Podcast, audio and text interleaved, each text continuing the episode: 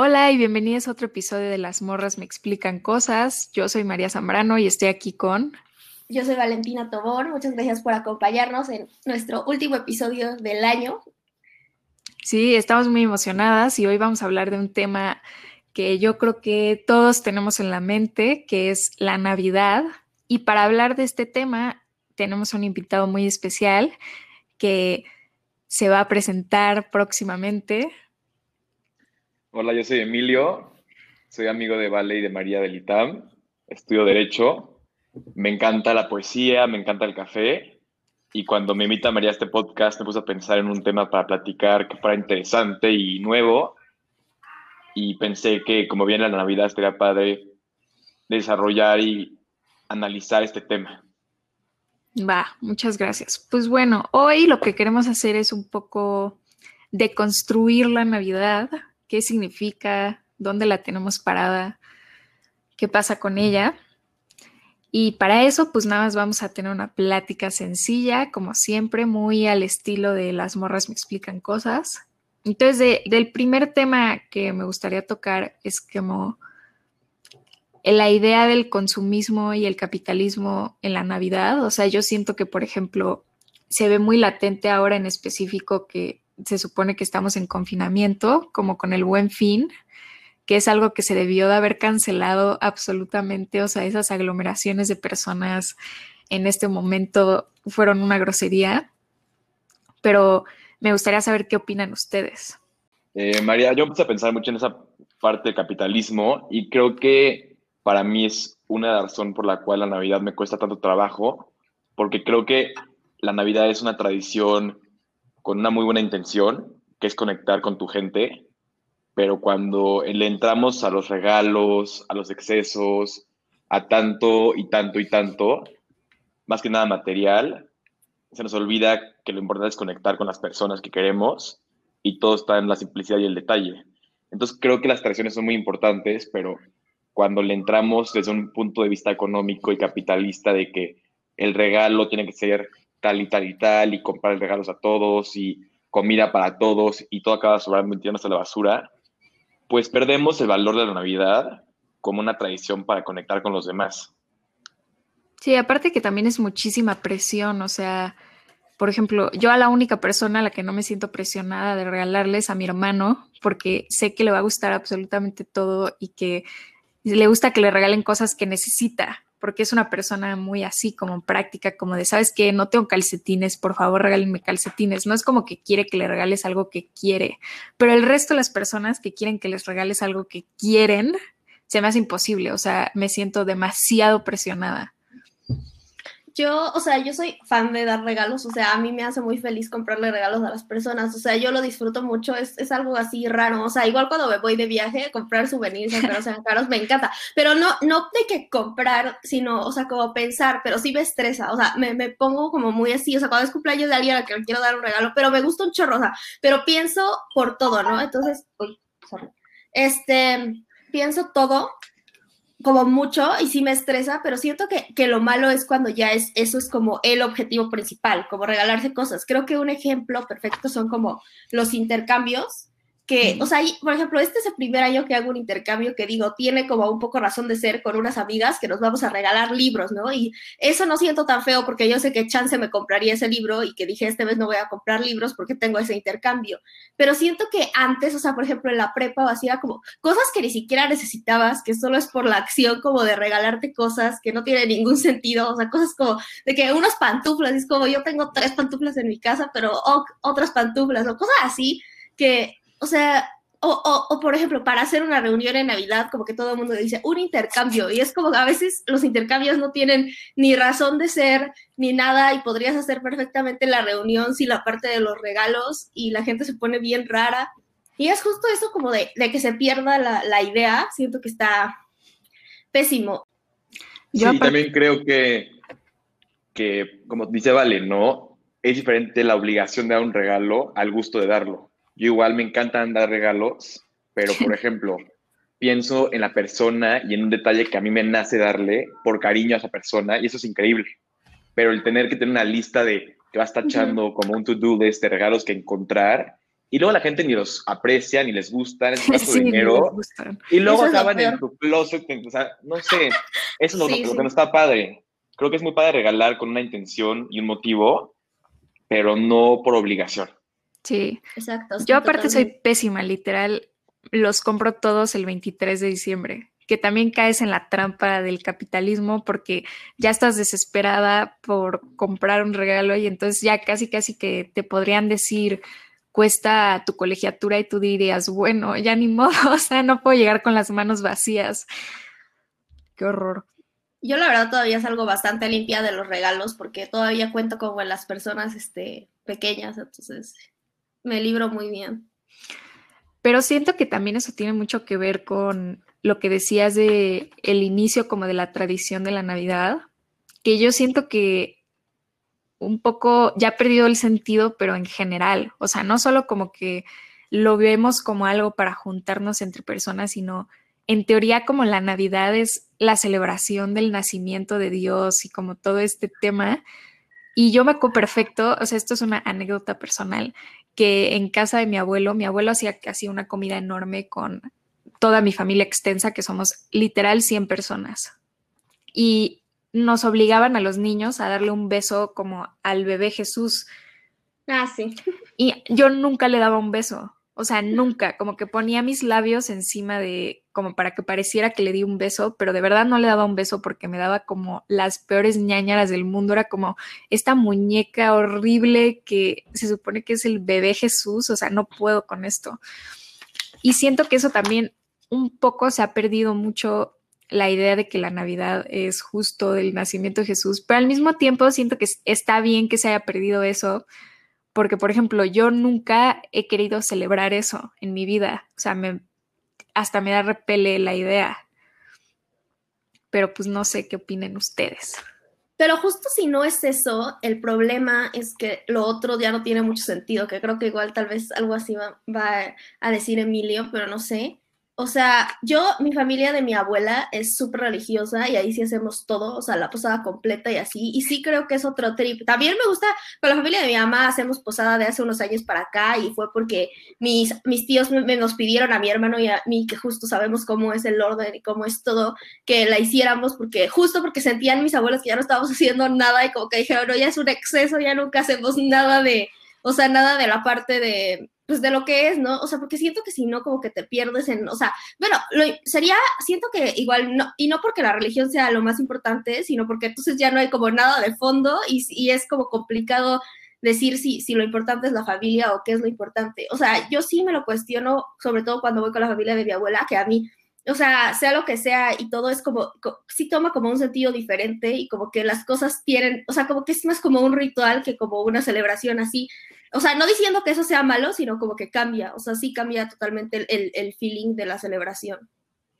Sí, 100%. De hecho, el tema me surgió por una práctica que tuve con mi papá, en la cual cuando el Papa Francisco sale a decir que los homosexuales tienen derecho a estar en familia, mi papá lo aplaude muchísimo y me lo dice como algo increíble y con muy buena intención.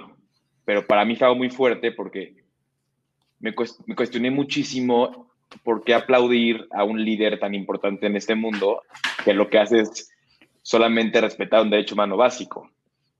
Entonces en ese momento yo me puse a pensar como, ¿cuál es el punto de estar como reclamando un derecho universal que está tan conectado a la familia por un líder que es tan importante? Entonces me quedé pensando como la Navidad porque dije, la Navidad, como dice Vale, es un tiempo de celebración que está basado en una religión hegemónica mundialmente. Entonces, para mí, y creo que para también otras sexualidades disidentes, tenemos una relación con la religión un poco extraña porque, pues en sí, desde los líderes hasta arriba, siempre hemos tenido un discurso de no tolerancia y no aceptación y no inclusión. Y por otra parte, tal vez quisiéramos formar parte de esas tradiciones más universales. Entonces, por eso también cuestioné yo un poco como la Navidad en sí, y hacia dónde yo la quiero llevar como persona, ¿no? O sea, para mí la Navidad significa estar en familia y en amigos, pero amigos y familia que yo decido que son mis amigos y familia, no obligaciones. Entonces, por ejemplo, o sea, este año va a ser muy diferente por la pandemia, pero el año que entra quiero ver a María, hacer una cena con María, porque ya es mi familia, está increíble, pero es algo que ya cuestioné, algo que ya procesé y yo decidí. Pero el hecho de tener que ver a tu familia natural porque es una obligación, me parece que ahí está el punto erróneo de esta tradición, que nunca se cuestiona nada. Sí, tienes toda la razón. Aparte, yo siento que un poco tocando por temas lo que dijiste, lo del Papa Francisco también es algo muy como, no sé, se me hace algo muy fuerte y hasta un poco violento porque es también esta idea de que las personas que no son heterosexuales, cuando se casan, no se están casando con la institución del matrimonio, porque esa institución, como la estableció la iglesia, es de hombre y mujer. Y entonces como que siento que decir esas cosas es un poco, no sé cuál es la expresión, como tapar el sol con un dedo, o sea, decir como, ay, bueno, ya dije que se pueden juntar entre familia como los homosexuales o específicamente el grupo que haya dicho, porque seguro no incluyó a toda la comunidad. Pero pues cuando no, ¿sabes? Siempre nos hemos podido juntar entre familia porque justo como dice Emilio, recreamos la idea de familia. Y siento que tiene mucho que ver con esta idea impuesta de que no solo tienes que ver a tu familia, sino que la tienes que querer. Y es como, ¿por qué tengo que querer a mi, no sé, por poner un ejemplo, yo no, no es mi caso, pero a mi tío violento que cada vez que voy me dice que pinches feminazis que van a pintar al centro. Pues no, yo no quiero ver a una persona violenta y que atenta contra todo lo que yo creo y que encima no lo hace de una forma respetuosa, porque está bien cuestionarnos y está bien entre familia discutir y argumentar y hacer lo que sea, pero lo que no se vale es como esas violencias, o sea, yo no quiero ir con una persona que niega la existencia de lo que soy o lo que hago, ¿sabes? Sí, 100%. Además, creo que justo como decía, o sea, una, una forma de celebrarlo es sí, como muy apegado al ritual y a la religión. Y siento que otra es, o sea, sí en familia, pero sí resignificando familia y que si vas con tu familia sea porque quieres estar con tu familia. O sea, por ejemplo, yo esta otra familia que no es, nada, no es tan religiosa y así, o sea, yo lo disfruto mucho, pero sí es, es otro ambiente y es, es bonito porque sí quieres ir y como que todos esperamos ese día que nos vemos y, y, además sí nos vemos el resto del año, tampoco es este típico tío que nunca habías visto en tu vida y que lo ves en Navidad, que siento que igual es, o sea, bueno, a veces es o sea, a veces siento que hay justificaciones, o sea, si viven lejos y así, pero cuando es como de, oh, no manches, o sea, vives aquí a tres cuadras, nunca te apareces y en Navidad tenemos que ser este best friends forever, o sea, sí, no, o sea, siento que sí es como, como, muy raro como de querer meter a fuerza a ciertas personas solo por, porque hay algo de sangre cuando no, no realmente. Y creo que justo ese es otro significado que le podemos dar a la Navidad, justo familia entendido como como personas que te quieren y que son las más importantes para ti. Y siento que eso es, bonito porque aunque ya no tenga tal vez la parte religiosa, que no es la más importante, como que le damos como otro significado y no nos quedamos solo en la parte capitalista y consumista que platicamos al principio, porque siento que es lo peligroso de, de quitar la, la, religión. O sea, no porque la religión sea la solución, sino que a la hora que quitas la religión y metes los regalos, se vuelve todo un fenómeno muy extraño, como súper capitalista y como superficial. Y siento que tampoco es la idea. Entonces, por eso me gusta eso de la, de la familia. Y totalmente de acuerdo con lo, de, con lo del Papa. Creo que eso es importante para la gente que sí es religiosa y que realmente eso le afecta, pero creo que para el resto del mundo no debería serlo porque pues no es como que porque él lo diga, ah, o sea, no es como que antes no, no podían tener familia, simplemente pues, o sea, siento que, que qué bueno por las personas que, que sí les afecta eso, que son muy religiosas o que en su infancia, o sea, o como que religiosas espiritualmente hablo y que no se sentían cómodas, pues siento que algo debe de significar para ellos y qué bueno y pues ya, ¿no? Sí, y creo que también mi crítica iba más, o sea, obviamente es positivo, no digo que sea negativo lo que dijo el Papa, pero es muy poco. O ah, sea, sí, claro. si el Papa y la Iglesia realmente se quieren actualizar y adaptar a un mundo nuevo, tendrán que llevar a cabo un examen sistemático al interior de la Iglesia de todo el dolor que han infligido a mucha gente y de cómo sistemáticamente han excluido a las mujeres y a la comunidad LGBT, entre muchas otras. Entonces, para mí, lo del Papa es un paso positivo, pero muy mínimo, y por eso el no aplaudirlo no viene de un lugar de que no sea positivo, pero viene de un lugar de que ellos han creado tanto daño y han creado tanto dolor que tienen que hacer mucho más para repararlo y para que yo piense que lo que hacen viene de un lugar de intención y no de un lugar de que se están quedando sin gente y sin seguidores jóvenes. Sí, además eso está bien podrido porque, o sea, de hecho al Papa mucha gente de la iglesia ni siquiera está de acuerdo con que diga eso. Entonces ya cuando te pones a pensar que el Papa es como súper progre y desobediente para la gente de la iglesia y que, o sea, los chismes dicen que desde hace un vuelo quieren sacar porque ha dicho unas cosas que te dices como, bro, este señor no dice nada como nada disruptivo y, lo, y ya lo quieren este, quitar. Imagínate, o sea, cómo están las otras personas que están ahí adentro, la verdad. Es que aparte es muy fuerte, yo siento, porque obviamente respeto a las personas a las que les representa algo que la iglesia como institución las acepte, pero también siento que es algo muy fuerte porque en realidad, o sea, la iglesia como institución nunca las va a aceptar. Y yo sé que decir eso es algo muy como, ah, pero inclusive las, iglesias que son como inclusivas no lo son realmente. O sea, no es como un poco una máscara que usan para decir como, ay, sí, nos, no discriminamos, como viva los derechos humanos, como porque al final del día lo que está pasando es que están negando derechos humanos mundialmente reconocidos. Y pues obviamente eso no, no, no, los hace ver bien, pero en realidad no hay una aceptación real en la institución iglesia, o sea, ni siquiera en la iglesia de la esquina de tu casa, o sea, no la hay. Y entonces es muy fuerte porque también es un poco querer como obligar a algo a que te acepte, pero no va a pasar. O sea, genuinamente se tendría que como replantear la iglesia para que eso pase. O sea, tendría que pasar algo muy radical y por ahora no ha pasado, honestamente.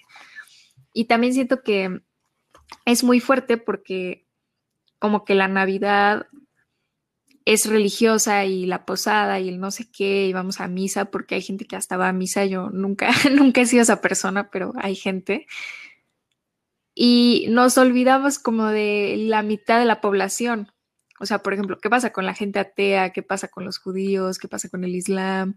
Que no celebran todo esto y entonces pues están de lado. O sea, literal es como, no sé, hasta, hasta un poco culturalmente. O sea, imagínate ser un niñito y que todos tus amigos tienen un árbol de Navidad y les dan regalos el 24 y tú no porque pues tú celebras Hanukkah y tienes una costumbre diferente y nadie te entiende y un poco te señalan por eso, ¿sabes? Sí, de hecho se han tenido que, o sea, las otras religiones en ese aspecto de los niños hasta se han tenido que homogenizar porque pues si no era muy fuerte para los niños, o sea, que dan con otra historia, pero bueno, tan solo al principio, siento que ahora porque ya se asumió que Santa también era de la religión, pero incluso los mismos este, cristianos es, mucho tiempo dijeron que era el, el niño Dios el que traía regalos, entonces, o sea, es como que después siento que tuvieron que hacer eso porque se impuso tan así, o sea, ay, sorry, mi micrófono son horrible seguro, se impuso tan, tan hegemónicamente que, o sea, no pudieron hacer nada literalmente. Y siento que hay, o sea, no es por hacer veros la fuerza de la religión, porque creo que sí la tiene, pero creo que es incluso más desde la parte de los regalos y de comprar que se haya impuesto tan fuertemente esa fecha porque encontraron que ahí vendían. O sea, no digo que no tenga que ver la religión, porque obviamente agarraron la otra religión que es hegemónica para hacerlo, pero o sea, no había regalos en, la tradición original. De... Sí. Sí, y como dice María también, siento que centramos toda la agenda del año en una fecha que, ok, en México sí es una fecha predominante para nuestro país, pero hay otros lugares, inclusive en México hay gente que no la celebra. O sea, yo tengo amigos judíos que en Yom Kippur o Rosh Hashanah tienen que ir al Itama a pedir permiso para faltar sus clases o sus exámenes, y es todo un rollo y nunca empatizamos con ellos. Y para nosotros tener Navidad como una vacación mundial es muy fácil, pero mi pregunta es, ¿por qué asumimos que es la norma? Inclusive para ateos diagnósticos o cualquier otra religión de creencia, el hecho de que la, bueno, la nuestra, me refiero a la católica, sea la que se celebre y la que se respete como fecha oficial y no las demás, creo que es muy agresivo igual. No, muy. Justo con eso también del Shabbat y, o sea, como es muy difícil para la gente aceptar que hay gente que va a respetar el Shabbat, pero también es como, a ver, tienes que ser respetuoso. O sea, es como si yo te dijera que no puedes ir a la iglesia el domingo en la mañana porque tienes que hacer X o Y cosa, que pues justo es algo que he pensado muchísimo, justo así establecida la legislación de que te tienen que dar como el domingo como el día de descanso porque el domingo es el día de Dios. Y entonces, pues, personas de otras religiones, como es la judía, pueden llegar a tener trabajos donde el sábado les pidan hacer cosas. Y pues no están respetando que tiene un significado religioso para ellos tomar ese día como un día de descanso y como de dar las gracias a Dios o de tradición del tipo que el que sea. Y justo la legislación mexicana está puesta para que el domingo, el día de Dios, sí te lo tengas que tomar de descanso obligatorio y si no es descanso obligatorio te pagan el triple porque es tan importante que tengas ese día para Dios. ¿Saben?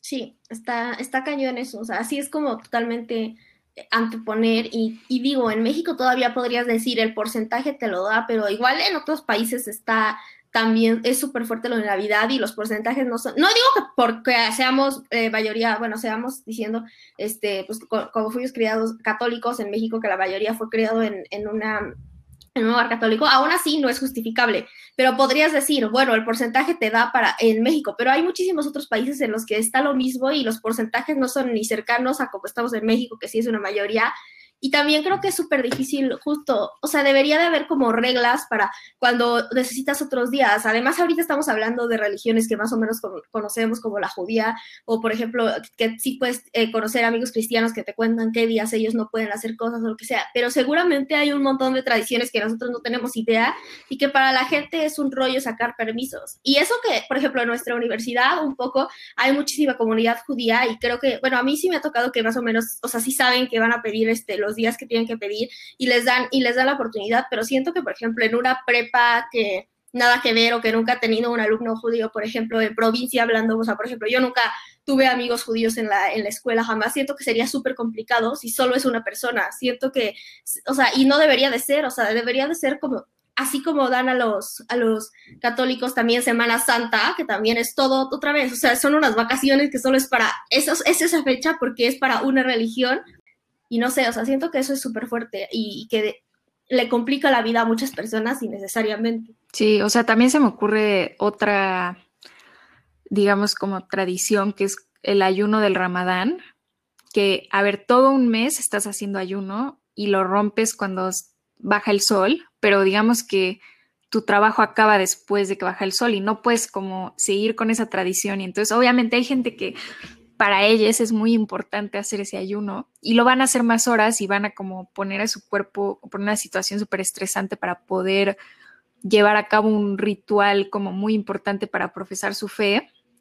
Y en sus trabajos o en sus lugares de estudio, lo que sea, no les van a decir, ay, sí, vete temprano para poder hacer tu, este, digamos, como tu ritual religioso que yo ni conozco ni entiendo y me vale, ¿sabes? O sea, como que siento que también hay un poco estamos cerrados a escuchar sobre esas otras cosas en, esos, en, ese, en ese sentido. O sea, digo, como justo lo que dices, que en el ambiente en el que estamos sí hay más aceptación y aún así hay muchísimas trabas, pero no es como la norma. Y también siento que justo, bueno, me gusta que en las escuelas de mis hermanos más chiquitos ya no lo hacen como, no sé, el festival de fin de año de Navidad, lo hacen como el festival de fin de año, como punto de las religiones. Y entonces no lo hacen como sobre Navidad, literal lo hacen de como hay que celebrar que se está acabando el año y que hay diferentes cosas y no sé qué. Y por ejemplo, ya no hacen el Día de la Madre ni el Día del Padre, hacen un día que es como el Día de la Familia, porque reconocen que hay gente que vive con sus abuelos, hay gente que tiene dos mamás, hay gente que tiene dos papás, hay gente que tiene una mamá y entonces como era muy fuerte para los niños chiquitos tener que estar sentados como solitos en el Día de la Madre porque no tienen mamá. Entonces siento que también sí se está intentando un poco como desde las generaciones pequeñas decirles, oye, hay cosas diferentes y no hay tema. Sí, según yo ya es medio, bueno, no ilegal, pero ya no pueden, o sea, porque en la escuela de mi hermana ya tiene como dos o tres años que ya no pueden, o sea, no sé si no puedan decirle de Navidad, pero ya no pueden poner de que nacimientos ni nada que tenga que ver con la religión, o sea, pero pues es lo mismo, o sea, no, no digo que no ayude eso, pero sigue siendo la fecha, ¿no? Seguimos en el problema de, bueno, pues si todo eso está mal, ¿por qué es esa fecha? O sea, ¿por qué si seguimos girando todo alrededor de esa fecha? Claro, y creo que la solución sería retomarla. O sea, creo que ya estamos en un punto donde no va a cambiar la fecha. Ya está súper sistematizada y aceptada por todos. Y está bien, ya pasó el mundo y la historia. Pero hay que retomarla y hacerla nuestra de la forma que cada quien escoja. O sea, ahorita lo que decía María de su tío, bueno, no, no de su tío, pero del ejemplo del tío que decía lo de las feminazis. O sea, mi punto es, ser familia no es ni obligación ni es sustantivo, es un verbo que hay que llevar poco a poco y son vínculos que hay que cuidar y procurar. Entonces, creo que la pandemia me ha dado mucho cuenta de esto, ¿no? La gente con la que hablo hoy en día, porque ya no veo por obligación por la pandemia justamente, es la gente que realmente quiero que esté en mi vida. Y está padrísimo tener una celebración en Navidad con esa gente, pero siento que está aún más padre si nosotros retomamos la Navidad y la hacemos nuestra y hacemos tradiciones nuestras desde cero, pensando justamente en lo que queremos celebrar y por qué. Sí, estoy de acuerdo. Creo que también es como en parte, entre comillas, nuestra labor, ¿sabes? Como porque si seguimos dejando que pasen esas cosas en términos como de, ay, bueno, ya por darle el gusto a alguien voy a ir con esta persona de mi familia que a mí se me hace violenta, que a mí no me hace sentir bien. Es como, no sé, es como decir, está bien que me hagan esto que no me gusta. Y pues tampoco se vale. Y obviamente es un poco como pasarnos la bolita a nosotros. Sería mucho más fácil que nuestras familias fueran comprensivas y dijeran como, ay, si te sientes incómodo. Pero pues eso está, está muy difícil. Y entonces siento que tenemos que normalizar, decir, no quiero ir, como no me voy a presentar, como lo lamento familia. Sí, poner tus límites pensando también en ti y sabiendo que no ser egoísta, porque crecemos pensando que la familia natural es el todo y lo más supremo importante. Y sí lo puede ser, y ojalá lo sea. O sea, no digo que no, digo, ojalá algún día para todos lo sea y se pueda hacer de esa manera. Pero hay gente que no, no es así. Hay muchas familias que tienen violencia intrafamiliar, ya sea física, sexual, mental, emocional, lo que sea, y es más común de lo que pensamos y no se habla porque como es de la familia, todo queda en privado.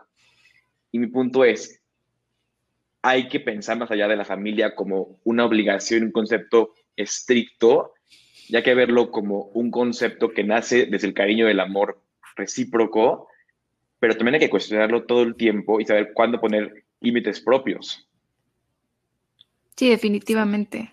Aparte siento que justo esto que dices de que nos hacen creer que la familia es todo, es algo muy mexicano en términos de que, o sea, yo siento que no pasa tanto, por ejemplo, en Estados Unidos, como que culturalmente es muy diferente. Y en México está esta idea como de que la mamá es un poco el pilar de la familia pero al mismo tiempo no tiene la misma autoridad que el patriarca, ¿sabes? Y entonces está esto como que un poco, yo siento, y no soy experta en el tema, o sea, tampoco soy socióloga, pero un poco se puede como, entre comillas, abusar de las mamás porque son el pilar, como que tienen que mantener a la familia emocionalmente y como físicamente bien mantenida. Y está el patriarca o el papá o lo que sea esta figura que nada más aporta económicamente y no aporta emocionalmente. Pero al mismo tiempo decimos como la familia es todo. Entonces, si yo mañana decidiera que la figura de mi papá se me hace violenta, se me hace que no aporta a mi vida más allá de económicamente o no, sería muy fuerte que yo le dijera como ya no me quiero relacionar con este hombre, ¿saben? Sí, con cualquiera, o sea, con un tío. O sea, siento que en Estados Unidos con los papás sí sigue, pero se cierra más rápido y con los papás casi casi, con la, en la familia mexicana casi casi también tienes que respetar al, al tío tercero que nunca habías visto, a tu, a tu tío abuelo que era hermanastro de tu abuela por el tercer, cosas así bien raras que es como, men, o sea, ese, o sea, tampoco digo que esté bien con los papás, porque también hay padres que fueron súper violentos y madres que fueron violentas, pero siento que la familia mexicana esa lógica se extiende mucho más, o sea, a más familiares, a más cantidad de familiares con los que tienes esa misma esa misma obligación o esa misma idea de que es egoísta, como que no los, como que no los aceptes como son. Y no digo que, a ver, una cosa es aceptar como son, que son medio, que gritan a veces, que a veces son medio impertinentes, que son medio molestones, y otra cosa es que sean como violentos, o, y a veces personalmente contigo, que es lo que pasa mucho con la comunidad LGBT y con las mujeres incluso. Y también, o sea, otra cosa que, que siento que es muy de la Navidad y que siempre vemos feministas enojadas en Twitter, en Feministlan, es como esta idea de que las mujeres hacen todo. Siempre hay alguien enojado porque ese año se dio cuenta que todas las mujeres de Galicia hacen todos y todos los hombres se quedan sentados siento que es otro tema. También es súper violento, o sea, justo ahorita que lo dijiste se me prendió así el foquito, porque es como un poco de que tu lugar es sirviéndonos, ¿sabes? Y también siento que se relaciona con esta idea de más allá de que tienes que querer a tu familia como por obligación, que la tienes que respetar. Y eso de verdad está muy fuerte porque es como, a ver, o sea, tú, mi tío abuelo de la hermanastra de mi abuela que nunca he visto en mi vida, no te tengo ningún respeto porque ni te conozco, no te has ganado mi respeto, no te tengo cariño, no, no nada. Y que te quieran imponer que los tienes que respetar, se me hace súper fuerte, como yo no te quiero servir porque no quiero y porque no te conozco y porque no te respeto, punto final. Sí, como dice María, creo que el respeto se gana. Eso me hizo mucho clic ahorita que lo dijo. O sea, la familia se gana, se crea, se construye, pero no se da por hecho. Y también lo que decía Vale ahorita de las mamás, pues sí, o sea, el peso recae, en ellas totalmente para que cocinen, hagan los regalos, pongan en el árbol, envuelvan los regalos, vistan a los hijos, todo, todo, todo, todo, porque es su rol, según esta sociedad patriarca, hacerlo. Y es como entonces, ¿dónde está el gusto de la Navidad? De hacerlo como familia, una tradición, y no como obligación que la mamá hace todo y el papá bien cómodo con su cuba, bien borracho en el sillón. O sea, es la realidad, en buena onda. Entonces, otra vez caemos en un sistema en el que ya no es nada por gusto y todos por obligaciones y por roles de género y no está nada padre eso. Sí, porque si a mí me encantara cocinar y que todos tuvieran su plato lleno y bla, bla, bla, pues qué padre, ¿sabes? eso es lo que yo quiero hacer en Navidad, pero literal es como un, es un estrés, o sea, estás, como yo me acuerdo perfecto, no sé, como de mi abuela cuando era chiquita que estaba como cocinando todo y viendo que todo es bien y no sé qué. Y como en específico mi nona nunca fue de como, ay María, tú eres niña, como tú sírvele a tus primos o algo así. Sí era como de, a ver, todos van a hacer lo que les toca hacer y punto final. Pero pusiera como un estrés y ella era un estrés como autoimpuesto, ¿sabes? O sea, porque nadie obligaba a mi nona a querer cocinarnos a todos, que somos muchísimos pero yo siento que ella lo veía un poco como de soy la abuela, tengo que como hacer esto y aquello y como si no lo hago, pues, ¿sabes? O sea, esto es como algo que tengo que hacer para mi familia y seguro le da gusto hacerlo, pero también estoy 100% segura que lo ve como algo que tiene que hacer. Muy loco. Sí, sí, súper. Está cañón. Además, bueno, mis dos cenas en específico son buffets, entonces eso es, así, se maneja, entonces eso hace que, vea, que vea corajes. Pero, este, pero creo que igual es justo como eso. O sea, si a ti te gusta cocinar, cool, pero eso no entiendo cómo logran como estirar eso, o sea, cómo el patriarcado logra estirar eso, que también tienes que servir. Es como, oye, chance me gusta cocinar y chance no te quiero servir a todos y sentarme última a comer, aunque ya cociné porque cocinar está cool, me gusta, o sea, suponiendo que te guste, porque sí hay, o sea, hay gente a la que le desestresa un chorro y es la más feliz cocinando, pero, o sea, se extiende a todo, porque no solo tiene que cocinar, o sea, tiene que vestir, creo que alguien dijo vestir a los hijos, arreglar la casa, o sea, es como, o sea, porque siento que muchas veces se justifican en eso, como de, ah, pero a ella le gusta cocinar, o sea, oh, pero y todo lo demás que también está está haciendo, no sé, siento que sí, debe haber mujeres a las que no les gusta esta fecha justo por eso, o sea, seguramente, de que por la carga de trabajo y de estrés emocional que, significa. Es mucho estrés y, sí, como decía Val ahorita, el que te guste cocinar no significa que te guste que te echen toda la carga encima y que nadie te ayude nunca. O sea, por ejemplo, mi abuela, ambas abuelas de hecho, les encanta cocinar por gusto y les encanta consentirnos con nuestra comida favorita. Pero eso no significa que no me deje lavar un plato porque siente que es obligación inclusive hacer eso. Y por ejemplo, mi familia, solo disclaimer, cuando dije lo del papá borracho y así, no hablaba de mí, hablaba como de... sí, la idea. De la norma en general, yo, mi familia, de parte de mi mamá, es súper matriarcal porque mi abuelo nunca estuvo presente, o sea, lo vi muy poco creciendo, siempre fue mi abuela y mis tías. Pero inclusive dentro de una familia matriarcal, por ejemplo, estuve en, en casa de mi abuela en, el verano y me acuerdo que comimos juntos y de la nada volteo y mi abuela lavando platos y todos en la mesa, sentados. Entonces, inclusive en esas familias que creemos que estamos un poco en otro lugar, seguimos replicando muchos patrones que nunca vemos o cuestionamos y son muy fuertes. Por ejemplo, yo me di cuenta hace varios veranos que ya nunca vamos en vacaciones toda mi familia y yo porque mi mamá tiene siete hermanos, bueno, son siete hermanos en total y pues es mucho, ¿no? Y más los primos y todo. Pero nos fuimos de vacaciones con mi mamá, una tía y otro tío y como todos sus hijos y lo que involucra. Y estábamos un día, comimos pozole, ¿no? Que es como una olla grande, como miles de condimentos, como mucho. Y nada más me acuerdo perfecto que ya estábamos como en plan recoger y mi tío estaba literal sentado. Y pues no sé, yo como que ya nuevamente ya me había pegado la tacha del feminismo y le dije, oye, güey, o sea, párate y lleva tu plato a la cocina, no lo va a llevar mi tía. O sea, como no mames. Y mi, literal le dije, y mi tío me dijo, no, a ella le gusta, no sé qué, no sé cuánto. Y mi tía me dijo como, ay, no, o sea, porque me dice Mari, me dijo como, ay, no, Mari, este, así, o sea, como que así son las cosas, ¿sabes? O sea, él es mi hermano y entonces yo le tengo que hacer esto y no sé qué y no sé cuánto. Y yo estaba como, de verdad, lo más frustrada de la historia de que en otro momento cuando estaba sola con mi mamá le dije como, no se te hace súper violento esto, o sea, no se te hace de verdad muy fuerte, como que este güey no ha movido un dedo no he movido un dedo. Es llevar tu plato a la cocina, no te digo que tú lo laves. Está bien, si quieres lo lavo yo. No me importa. Pero no puedes caminar 10 pasos a la cocina y llevar tu plato. O sea, de verdad te lo tiene que hacer alguien más, ¿no? Se me, o sea, no puedo con eso. Y eso que mi familia, te digo, mi nona nunca fue como de, ay, sí, las niñas tienen que hacer esto, punto final.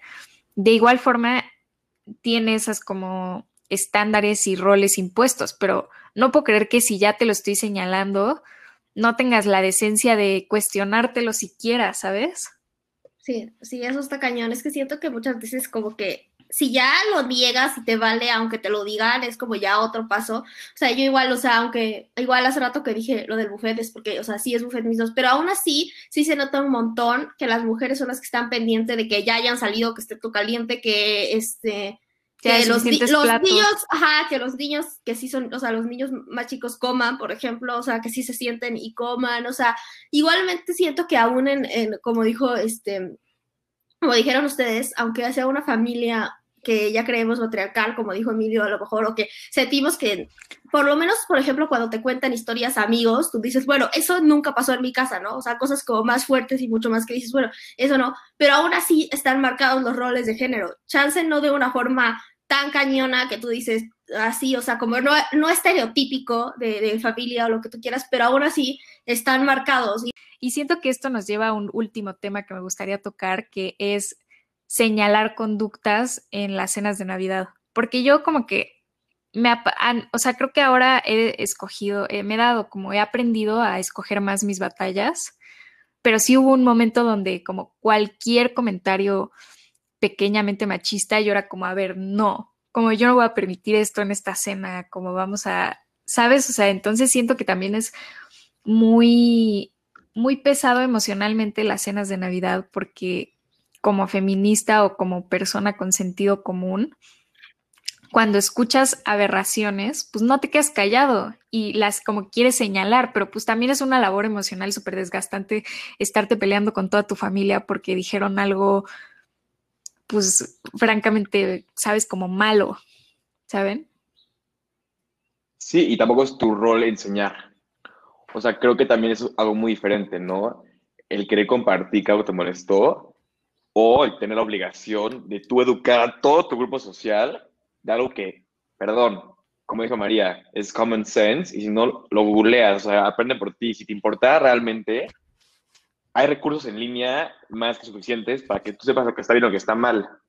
Pero sí es muy cansado, uno, soportar comentarios así, y dos, tener que enseñarles que les valga, y es aún más interesante que, aún si les dices, les vale, o se enojan de que les dices y te creen, como dijo María, la feminazi, el enojón, el amargado, o sea, ah, me, me, acuerdo muy bien cuando le dije a mi papá lo del papa, me dijo, te encanta ver el vaso siempre medio vacío y no medio lleno.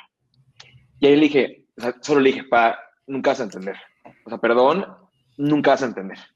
Y se enojó mucho porque me dijo, ¿cómo me estás callando de mi privilegio? Y le dije, pues sí, o sea, perdón, no te estoy callando, aquí no es de callar o no callar, es de tener una plática constructiva, pero tienes que reconocer que tienes sesgos. Y si los tienes, igual que yo también tengo mis sesgos y me voy a tener los suyos, vale los suyos, pero creo que estresa mucho cuando, justo como decía María, o mencionas que algo no está correcto, que no está viendo que no está correcto, y la persona en vez de tomarlo en cuenta y empatizar con ese, esa expresión, se enojan y se cierran y te catalogan como del amargado.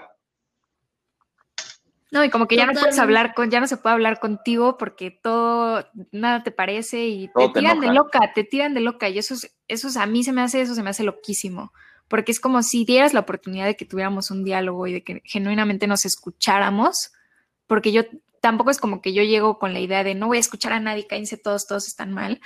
Pero si vinieras como con la disposición mínima de poder tener un diálogo, de verdad podríamos salir súper enriquecidos de esta experiencia, pero te vale.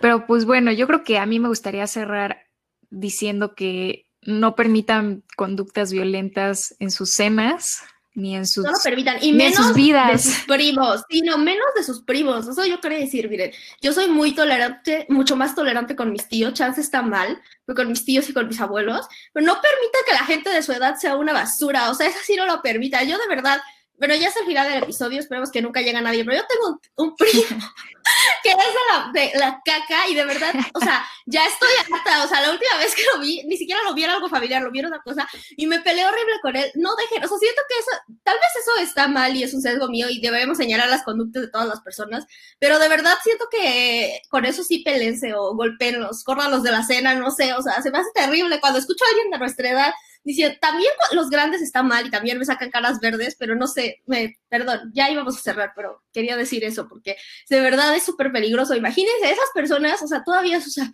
su tío que odian lo que quieran, pues ya, o sea, ya fue, ya hizo todo. Pero de verdad, o sea, imagínense, esas personas todavía tienen como 80 años más en este planeta. Hagan, háganles un favor, por favor. Sí, estoy de acuerdo. Pero el punto es que no permitan conductas violentas, pero tampoco se desgasten ya, o sea, amor y paz, hay que, hay que hacer lo que podamos dadas la situación sin desgastarnos emocionalmente, porque tampoco de eso se trata. Siento que así, como que un poco, entre comillas, ganan, porque tú terminas frustrado y enojado, pero sí, intenten disfrutar las festividades y ojalá no vaya el tío violento. Yo cerraría. en su cartera. Yo cerraría solo diciendo que la Navidad es lo que es, tú lo puedes retomar, hacer tuyo, hacer algo bonito, padre, significativo o no, si no quieres tomar esa decisión, pero que sí estaría padre un poco dejar atrás tanto, tantas creencias de lo que debería ser la Navidad y la familia y todo lo que implica, y moverse a un lugar un poco más especial de celebrar con la gente que tú quieres celebrar un, momento de encuentro y de cariño y dejar toda la basura patriarcal, estereotipada, capitalista a un lado y estar conectados. De acuerdo. Bueno, muchas gracias por conectarte con nosotras, Emilio. Fue un gusto platicar contigo de la Navidad. Ojalá se puedan conectar para nuestros próximos episodios, que ya serán en un 2021, ojalá más alegre y ojalá puedan escuchar también nuestros episodios pasados. Muchas gracias. Sí, eh, justo, para que sepan más o menos, vamos a estar fuera más o menos dos semanas, o sea, nuestro plan es volver el, el 2 de enero, pero si no volvemos el 2, volvemos la siguiente semana del 2, que creo que es el 7, pero eso ya no estamos todavía seguras, pero ya les avisaremos. pero tienen, tienen 12 episodios para escuchar, entonces este, los pueden escuchar, regresar a ellos eh, el de Cindy la Regia es muy bueno. Si llegaron posteriormente, es, un gran episodio. Y bueno, ya les estaremos poniendo recomendaciones para que también nos escuchen. Y muchas gracias, Emilio. Disfruté mucho la plática. Y feliz Navidad A ver. y Año Nuevo. y Ah, sí, y feliz Navidad y Año Nuevo, porque ya. Felices festividades para ser incluyentes. Festividades Feliz para festividades, todos, por todas y todos. Muchas gracias por escucharnos. Soy María Zambrano. Yo soy Valentina Síganos en Twitter, arroba morras explican. y también en Instagram como arroba morras explican. Mándenos cualquier sugerencia o comentario. Les queremos.